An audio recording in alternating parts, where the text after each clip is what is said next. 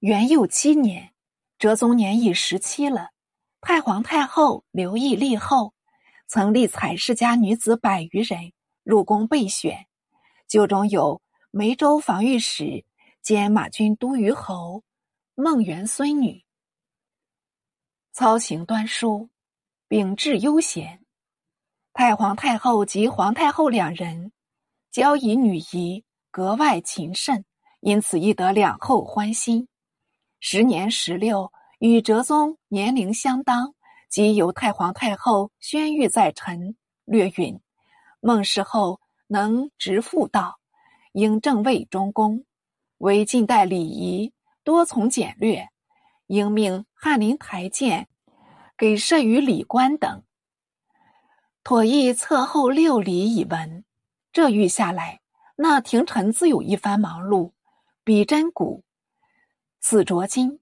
议论了好几日，方草定一篇遗志，呈入正事堂。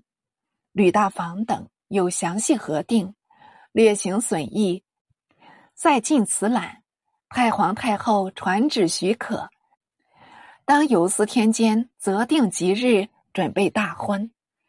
先期数日，命尚书左仆射吕大房充奉迎使，尚书右丞苏辙。充告七使，黄伯祖高密郡王宗盛充纳成使，吏部尚书王存实、王存富调入内用，充纳吉使。翰林学士梁涛充纳采问名使。六礼分司各有专职，正史以外，节省副使。当以旧尚书省为皇后行第，先纳采问名，然后纳吉纳成告期。五月戊戌日，哲宗带通天冠，服降纱袍，临轩发册，行奉迎礼。百官相率入朝，吕大房等首先驱入东西狐狸，典仪官奉上册宝。至御座前，大房率百官再拜，乃由宣召官传谕道：“今日册孟氏为皇后，命公等持节斩礼。”大房等又复拜命，典仪官捧过册宝，交与大房。大房接奉册宝，复率百官再拜。宣召官又传太皇太后致命道：“奉太皇太后旨。”命公等持节奉迎皇后，大房等拜辞出殿，即至皇后行地，当有宾介接待。导见后父，大房入内宣旨道：“礼之大体，亲顺重正，其妻为吉，典图示弱。今遣尚书右仆射吕大房等以礼奉迎，亲哉为命。”后复跪独壁，静静答道：“使者众宣中至，今日吉臣备礼，以迎蝼蚁之族，未成大礼，忧惧战绩，亲率旧章，素奉典制。答毕，即再拜受制。于是保姆引皇后登堂，大房等向后再拜，奉上册宝，后降立堂下。”再拜受册，当由内侍接过册宝，转呈与后。大房等退出，后升堂。后父生子东阶，西向道：“戒之，戒之，夙夜无为命。”予以即退。后母进自西阶，东向施金节税，并嘱后道：“免之，戒之。”夙夜无为命。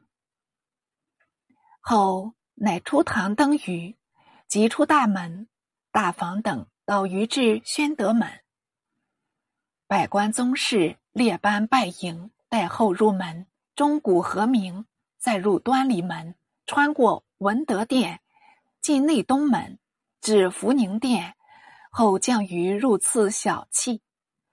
哲宗仍观福御殿。上宫引后出次，携殿街东西向立。上一跪请皇帝降座礼迎，哲宗遂起身至殿庭中，依后入殿，到升西街徐步入室，各就榻前并立。上时贵臣饮具，帝后乃就坐，一饮再饮用爵，三饮用锦，合锦礼成。上宫请帝御常服，上寝请后事礼服，然后入卧。侍从依次必退。是夜龙凤联欢，鸳鸯夜梦，无庸细数。立序礼节，见得哲宗侧后，格外郑重。为下文被废繁笔。次日朝见太皇太后、皇太后，并参皇太妃。一如旧仪，月三日，诣景陵宫行庙见礼。归后再谒太皇太后，太皇太后与哲宗道：“德贤内助，所关不小。汝宜行于启化，媲美古人，方不负我厚望了。”及帝后俱退，太皇太后叹息道：“此人贤淑，可无他余，但恐福薄他日国家有事。”不免由他受祸哩。既知孟后福薄，何必定要册立？此等处孰难所解？大婚礼成，宫廷庆贺兼巡，才得俊士。唯孟后容不胜得，姿色不过中人。哲宗少年好色，未免心怀不足。可巧御室中有一刘氏女。生得青浓合度，修短适宜，面艳艳若芙蓉，腰纤纤如杨柳，仪强比艳，环艳淑姿。哲宗得此尤物，怎肯放过？便叫他列入嫔御，进封婕妤。这一番有分教。关羽以夺宫人宠，飞燕轻移祸水来。看官欲知后事，且待下回表明。朋党林立，为国家之大患，不宜于元佑间见之。元佑之初，高后垂帘，群贤并进，此正上下太交，拔毛会争之象。且西风时，各遭并斥，同病相怜。一朝遇主携手入朝，乐何如之？奈何成苏交轰，落蜀成贤。二党倾轧之不足，而复有所谓硕党者，与之鼎足而三也。然则元佑诸君子，待不能辞其过矣。若夫侧后一事已成常制，本书于前后各文，举不过数语而止，独于孟后之力。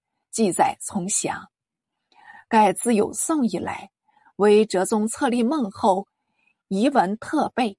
高后恐哲宗年少，亦逆私爱，故特隆之以六礼，重之以在职大臣，且亲主之曰：“德贤内助，所关非细，使其为哲宗记者，至周且至，出不意后之。”竟被前训也。宋史中曾大书曰：“始备六礼，立皇后孟氏，正为后文废后反诏，故本书亦不敢从略，所以存史一也。”